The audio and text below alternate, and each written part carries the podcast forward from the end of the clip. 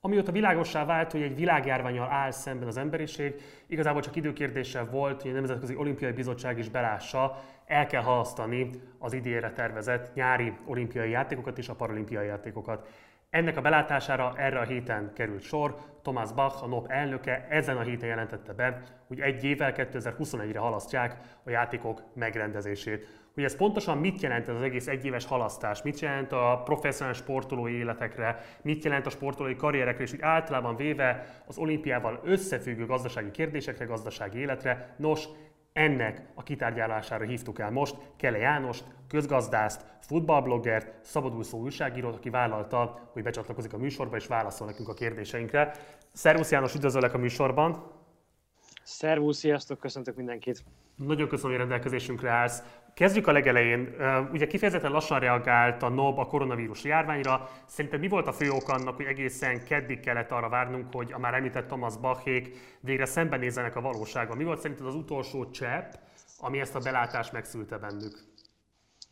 Ez egy elég látványos utolsó csepp volt, ugyanis gyakorlatilag néhány órával a NOB bejelentése előtt jött a hír az Egyesült Államokból, hogy az Egyesült Államok Olimpiai Bizottsága sem és az egyes sportági szakszövetségek sem tartják jó ötletnek, sőt gyakorlatilag lemondták az olimpiai részvételt. Ugye korábban Kanada és Ausztrália volt ez a két ország, amely azt mondta, hogy ha idén kerül megrendezésre az olimpia, akkor nem küld sportolókat, ehhez csatlakozott az Egyesült Államok, és ezt követően olyan média nyomás volt, és olyan azt gondolom, hogy belső nyomás volt a Nemzetközi Olimpiai Bizottságon is, hogy az a szervezet, amelyik egy-két nappal korábban még azt mondta, hogy hát itt 4 hetet kell neki biztosítani arra, hogy átgondolja ennek a kérdésnek mindenféle gazdasági társadalmi vetületét, az hirtelen néhány óra alatt belátta, hogy amerikai sportolók nélkül valószínűleg nincs értelme megtartani ezt a nyári olimpiát. Egyébként sem lett volna értelme megtartani, de ez volt az utolsó csepp a pohárban, úgymond, és ettől volt igazán látványos itt a NOB-nak és különösen Thomas Bachnak a vezetője alkalmatlansága ebben a kérdésben. Folyamatosan mióta ez a világjárvány téma a sajtóban, és folyamatosan amióta fölmerült először, hogy esetleg az olimpiára is kihatással lehet, illetve a megrendezésre is kihatással lehet, azóta folyamatosan reagáló pozícióban volt a NOB, gyakorlatilag semmit nem irányított, semmit nem vezetett, hanem mindig ezekre a pletykákra reagált. A belső beszélgetésekből, a kiszivárgó infókból most már lehet azt látni, hogy igazából a szervezőbizottságon belül is, tehát a japánok voltak azok, akik folyamatosan azt mondták, hogy tekintsük át, nézzük át, meg lehet ezt még rendezni, milyen veszteségek lesznek. Ezért nagyon látványos, és ezért nagyon érdekes ez a kérdés, hogy a NOB gyakorlatilag egy statiszta szerepbe kényszerült, ami hát meglehetősen kínos a szervezet egészére vonatkozóan. A Facebook oldalon így fogalmazol, és ezt most idézni fogom, a NOB jelenlegi vezetése szakmailag és morálisan egyaránt megbukott. Kiderült, hogy amikor téthelyzet van, a sportvilág vezetői képtelenek az összehangolt, hatékony és eredményes fellépés levezényelésére. Szerinted mit kellett volna igazából tenni a NOB-nak ebben a helyzetben, vagy mikor kellett volna komolyabban megvizsgálnia az elmaradását, vagy elhalasztását a nyári olimpiai játékoknak? Hú, hát nézd, azért Kínában mikor kezdődött az egész dolog? Most már az... január végén nyugodtan mondhatjuk, hogy azóta azért már látszik, hogy ez a komoly kockázati tényező tud lenni. Én azt gondolom, hogy önmagában az, hogy egy Kína méretű jelentőségű ország, és itt értem a gazdasági részét, értem a sportolói létszámát és az olimpiákon betöltő szerepét Kínának. Már ez önmagában kellett volna egy olyan forgatókönyve szüljön a Nemzetközi Olimpiai Bizottságon belül, hogy különböző 5-6 forgatókönyv legyen arra, hogyha gond lesz, akkor mit kell csinálni, kivel kell először egyeztetni, mi a feladata a NOB-nak, mi a feladata a szervezőbizottságnak, mi a feladata az egyes tagállami olimpiai bizottságoknak. Ez nyilvánvalóan nem történt meg, legalábbis ezt valószínűsítem, hiszen az egész kommunikáció az ügynek az egy teljesen kapkodó álláspontból született a NOB oldaláról. Azt gondolom, hogy annak az ódiumát és felelősséget vállalni, hogy tényleg napokkal az olimpia lemondása előtt is Thomas Bach még olyanokat nyilatkozik, hogy mindenki készüljön, és nincsen semmi gond, és lesz olimpia, és ez nincs befolyással semmire. De ez olyan mérvű és olyan mértékű felelőtlenség a sportolókkal szemben, akik tovább készültek, adott esetben nem biztos, hogy teljesen biztonságos körülmények között akár terjeszthették is ezt a járványt. Nyilván lehet, hogy itt elszigetelt és egyedi esetekről beszélünk, de hát akkor is minden egyes fertőzésnek azt gondolom, hogy felelőse van ebből a szempontból, hogyha arra NOB rásegített, ami meg egy szintén talán kevésbé átgondolt aspektus ennek az egésznek, hogy mennyi pénzt költöttek el, vagy mennyi tesztet szántak arra, hogy esetlegesen sportolókat teszteljenek az olimpia miatt. az utóbbi időkben látva azt, hogy kell-e halasztani, nem kell halasztani, edzhetnek, karanténban mehetnek, vagy sem. Hát ezeket a teszteket lehetett volna egészségügyi alkalmazottaknak, meg orvosoknak, nővéreknek, ápolóknak a tesztelésre is használni. Ez lehet, hogy nagyon demagóg módon hangzik, de azt gondolom, hogy a helyzet van annyira súlyos, hogy akár ennyire demagógok is legyünk adott esetben. De most ennek a felelősségét mind a Nemzetközi Olimpiai Bizottság viseli abból a szempontból, hogy hát itt nekik kellett volna példát mutatni. Legalábbis kommunikációs értelemben biztosan mindenki tőlük várta az iránymutat. Azt gondolom, hogy a tagállami olimpiai bizottság is ilyenkor a NOB-ra néz, és azt figyeli, hogy ő mit kommunikál, és hogyha a NOB azt kommunikálja az egyik nap, hogy lesz olimpia, akkor nem tudom, egy tagállami olimpiai bizottság az nem kommunikálja azt a saját sportolói felé, hogy figyelj, ne készülj, menj haza, mert nem lesz valószínűleg. Teljesen meg volt ebből a szempontból kötve a tagállamoknak a keze, ez komoly felelőtlenség. Te biztos vagy benne, hogy követted esetlegesen Thomas Bach a bejelentés óta eltelt megnyilvánulásait. Bárki megpróbálta szembesíteni őt ezzel a felelősséggel? Érkezett-e bármifajta komolyan vehető számonkérés felé? Illetve megkérdezte bárki azt, hogy tervezi a lemondását a fiaskót követően? Hú, én komoly helyen nem láttam ezt. Ugye nyilván ilyenkor azért a nyilvánosság elől is könnyebb elbújni, most nem nagyon vannak sajtótájékoztatók, meg ilyesféle dolgok. Egy közleményt adott ki a NOB, illetve közleményt adott ki a szervezőbizottság. Ezzel most ez a dolog le van tudva, de azért amikor a New York Times, a Financial Times és nagyon komoly gazdasági lapok, meg közéleti lapok cikkeznek az esetről, és tárják fel ennek a folyamatát, nem spórolva kritikával, én azt gondolom, hogy az alkalmas arra, hogy egy ilyen sportvezetőnek a pozícióját meggyengítse. Önmagában inkább onnan közelítem ezt az egészet, hogy mennyire állatorvosi lova ez a helyzet annak, hogy ezekkel az úgynevezett nagy sportági szövetségekkel, amelyek nemzetek felett állnak, gyakorlatilag mindenféle érdemi kontroll felett állnak, mi a probléma. Ugye rengetegszer szokták említeni, hogy ezek a szervezetek korruptak, vagy nagyon sokszor vetődik fel a korrupció gyanúja az ilyen szervezetek kapcsán, de szerintem sokkal komolyabb probléma, vagy legalább ekkora probléma, hogy gyakorlatilag kontroll nélkül működnek, és hogyha nem tudom, tehát évekig, meg évtizedekig el lehet vezetni egy ilyen szervezetet, tehát anélkül, hogy igazán komoly téthelyzetbe, döntési helyzetbe kerülne egy vezető, mert hát ez bejáratott üzleti modell alapján termeli a pénzt ez a rendszer, szinte kizárólag a szponzorok kiszolgálására kell egy ilyen ernyőszervezetet fenntartani, meg aztán a pénznek az elosztása miatt. Mikor van egy ilyen nagyon komoly kihívás, globális kihívás, akkor azt látom, hogy sem szervezetileg, sem személyi összetételben ezek a nagy sportági ernyőszervezetek nincsenek felkészítve arra, hogy a sportvilág egészét összefogják ilyenkor, és hatékony cselekvésre tudjanak buzdítani mindenkit. Én legalábbis ezt látom most a NOB példáján is, meg az UEFA példáján, vagy a FIFA példáján is ugyanem világjárvány kapcsán. Erről is fogunk még beszélni. Még arra kérlek, hogy mondj néhány gondolatot, hogy mit lehet tudni a Magyar Olimpiai Bizottság szerepéről. Tehát az ő álláspontjuk mennyiben ismert. Én most próbáltam keresgélni esetleges nyilatkozatokat, nem nagyon találtam. Volt-e bármifajta kommentárjuk, akár korábban, amikor még ígérték azt, hogy mindenképpen meg lesz tartva az idénre tervezett nyári olimpiai játékok, akár a bejelentés óta, hogy az elmarad. Bármilyen szempontból volt-e releváns megnyilvánulásuk az elmúlt időszakban?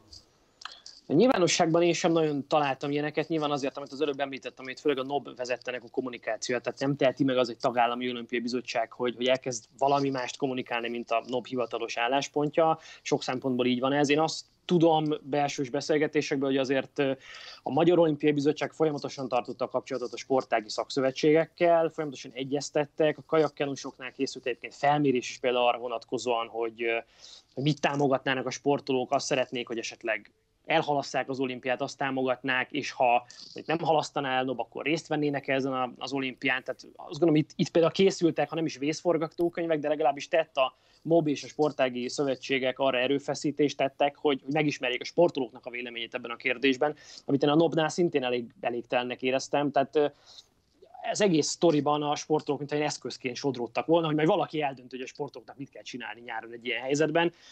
Amennyire beleláttam itt a magyar vonatkozásban, a sportolók azért ebbe talán jobban bele voltak vonva, legalábbis volt olyan szakszövetség, ahol ez így történt. Ugye fontos azt megemlíteni, hogy nem elmarad az olimpiai játékok egészen, hanem elhalasztják, hogy 2021 vagy 2022 az most még vita tárgya.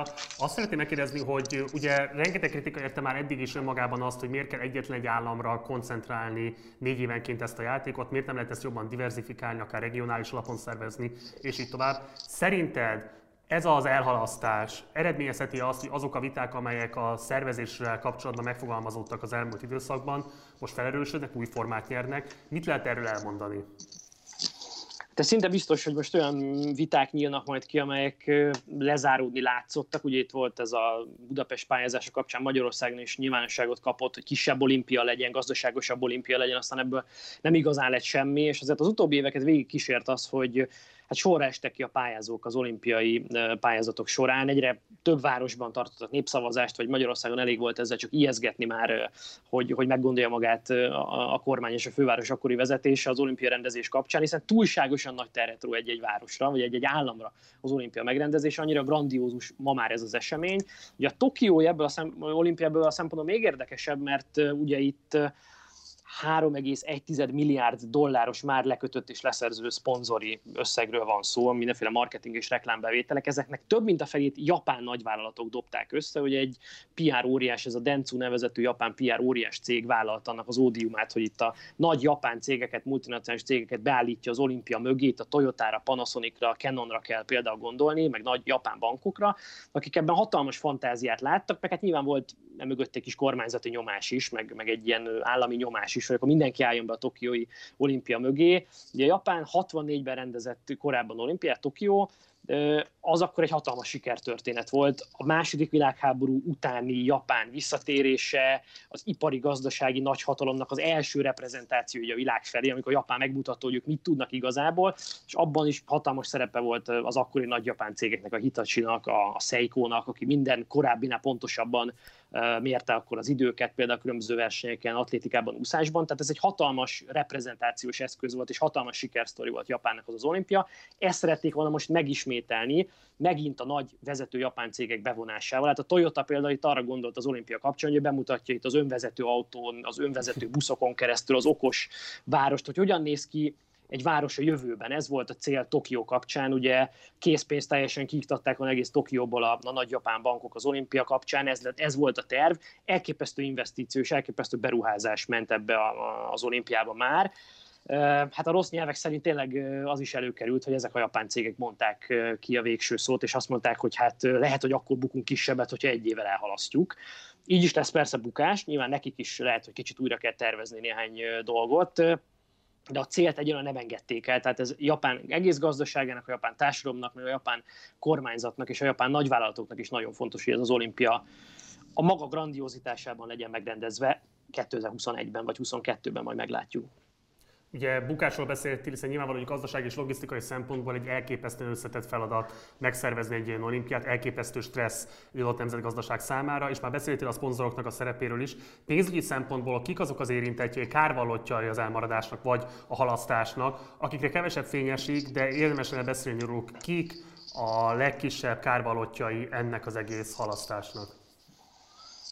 Nyilván itt a turizmus az, ami mindig megsínli, hogyha egy ilyen grandiózus sportesemény elmarad, tehát nyilván nem mennek most oda a szurkolók majd idén nyáron Japánba, és nem költik ott el a pénzüket szállásra, ételre, italra, merchandising termékekre, és így tovább. Nyilván ennek egy része a szállásadókon fog lecsapódni, a szolgáltatókon fog lecsapódni, a kereskedőkön fog lecsapódni, egy része meg a Nemzetközi Olimpiai Bizottságon fog lecsapódni, vagy éppen a japán kormányon, amely itt a pénz egy részét biztosította ehhez az egész történethez. Amit talán még érdemes megemlíteni, az a televíziós közvetítési jogdíj. A NOB-nak a legfőbb bevételi forrás az olimpia és a téli olimpia. Tehát az előző 4 éves ciklusban 6 milliárd dolláros bevételük volt, ugye egy téli, meg egy nyári olimpiából, reklámbevétel, szponzori bevétel, és főleg televíziós közvetítési jogdíj. Na most általában a megállapodás az úgy néz ki, hogy a közvetítési jogokat megvásárló televízió társaság, ez Amerikában például az NBC, az olimpiára vonatkozóan az akkor utalja át a pénzt, a megállapodás szerint közvetlen az olimpia kezdete előtt, 1-2 hónappal. Ekkor keletkezik a bevétel a NOB-nak, amennyire én ennek utána olvastam. Na most ez azért érdekes, mert a NOB meg aztán ezt majd szétosztja a különböző nemzeti olimpiai bizottságok között, akiknek szintén ebből van a bevételüknek a nagy része.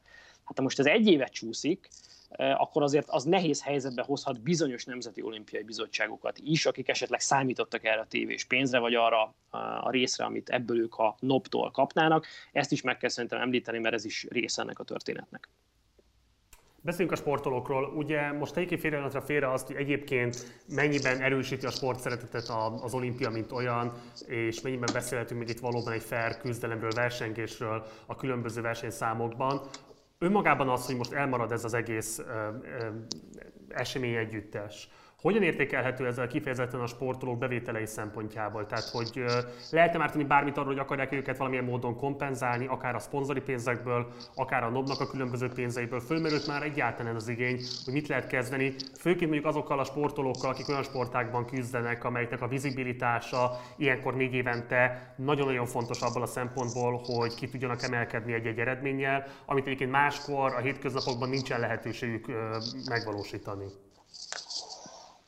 Hát ez egyrészt országa is válogatja, hiszen ugye egészen eltér az egyes országban az, hogy mekkora az olimpia jutalommértéke, ki hogyan finanszírozza, fedezi a felkészülés, de az biztos, amit te is említesz, hogy vannak olyan sportágok, ahol a felkészülés igen költséges tud lenni, miközben a hasznot általában kizárólag az olimpiai jó szereplés tudja hajtani, akár szponzorokról beszélünk, akár állami megbecsülésről beszélünk. Azért biztosan lesznek olyan sportok, akiknek plusz 1 év felkészülés, az nagyon komoly anyagi kiadást igényel majd, és nem biztos, hogy lesz erre fedezet.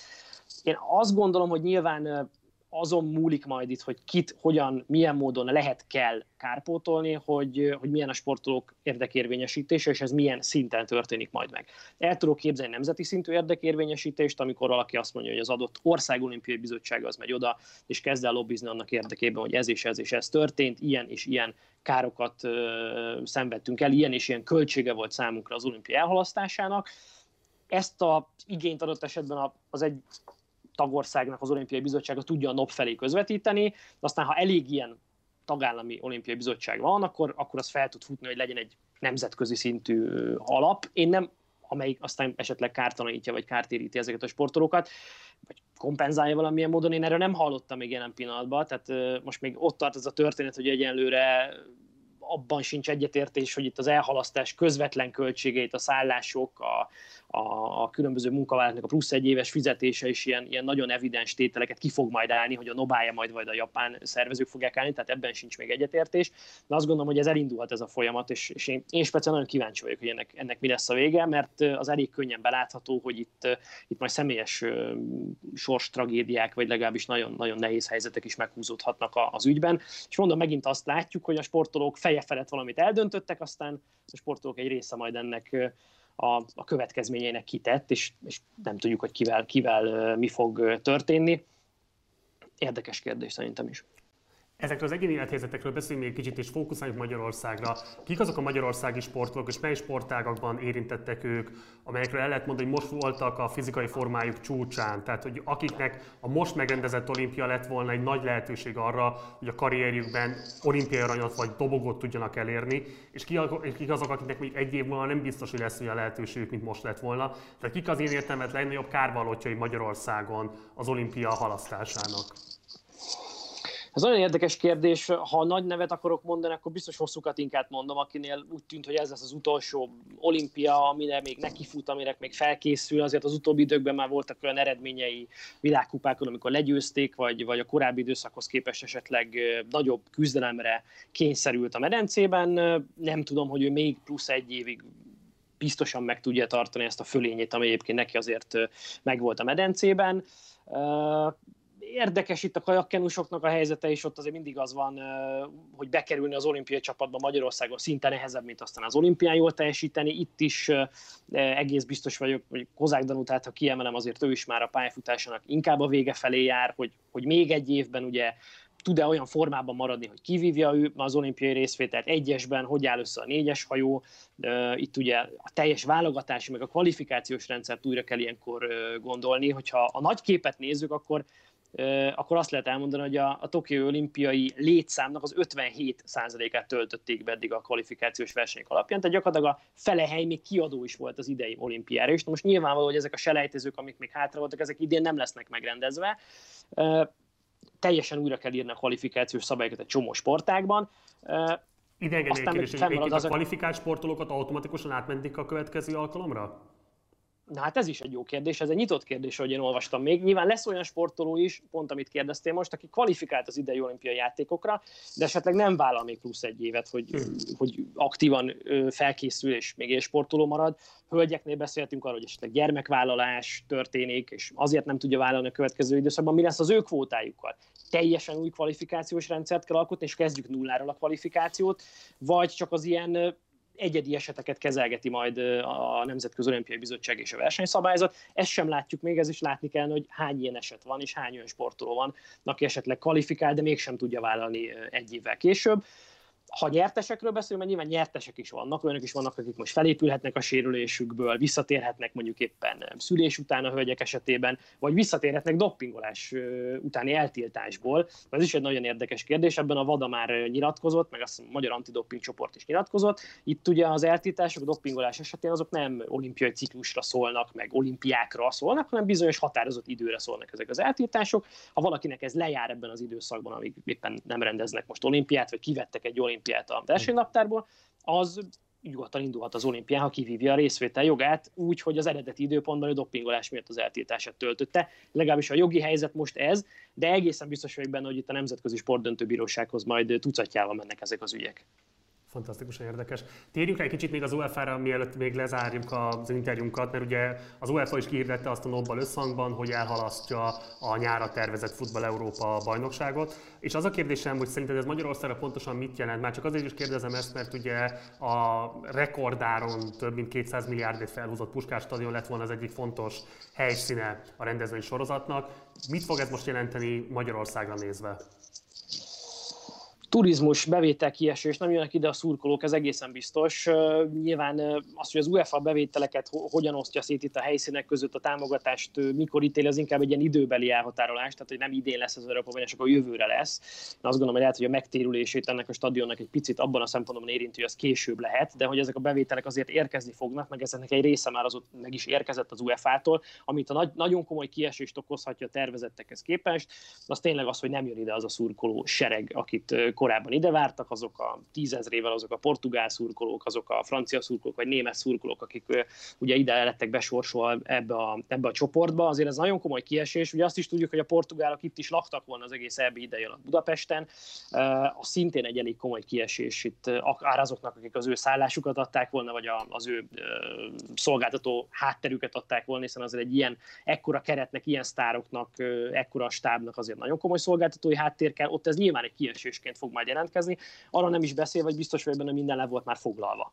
Tehát, és az is biztos, hogy a jövő évre is vannak már foglalások, amiket ennek fényében majd át kell szervezni, tehát itt megint lehetnek ilyen egyéni károsultak, akik nem tudom, jövőre jöttek volna mondjuk Budapestre, de az ő foglalásukat le fogják mondani a szállodák, mert akkor lesz itt az Európa-bajnokság. De ez egyébként Japánban és Tokióban is probléma, tehát hogy rengeteg jegy már el volt adva, rengeteg szállás már ki volt adva, és ezeket valamilyen módon újra kell majd foglalni, vagy valamilyen módon újra kell majd osztani a jövő évben, ami most egy nagy kiesés, az jövőre meg egy várhatóan, hogyha minden a terv szerint megy és túl leszünk ezen a járványon, akkor jövőre az meg egy hatalmas zsúfoltságot eredményez majd.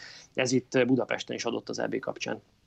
Záró kérdéskör. Szerinted a koronavírus járvány az hogyan alakíthatja át a társadalomban azt a képet, ami az élsportról ér? Itt mondjuk az európai társadalmakra gondolok. Ugye most gyakorlatilag az elmúlt egy hónapban leállt a teljes globális sportvilág, nem nagyon vannak közvetítések, miközben az egy nagyon fontos része volt mondjuk adott esetben 100 millióknak a kontinensen, hogy hétvégenként sportközvetítéseket néztek. De ugye általában is egyébként ugye az egész tudatosság, vagy az egészséges életvezetés, mint olyan kérdéskör, és egy teljesen új fénytörésbe kerül egy ilyen globális járványt követően. Most tesztelődnek a különböző egészségügyi alrendszereink, hogy mennyire alkalmasak arra, hogy kezeljék egy ilyen stressznek a meglétét. Tehát hogy látod, mennyiben fog megváltozni a percepciója annak, hogy hogyan tekintenek ezek a társadalmak az élsportról és az élsportnak az egészséges életben betöltött szerepére? Hú, ez egy nagyon komplex kérdés, és nagyon jó kérdés. Én inkább az élsportot, és itt akár a nyugat-európai futballra gondolva, azt már inkább a szórakoztatóiparnak egy részeként tekintem jó ideje.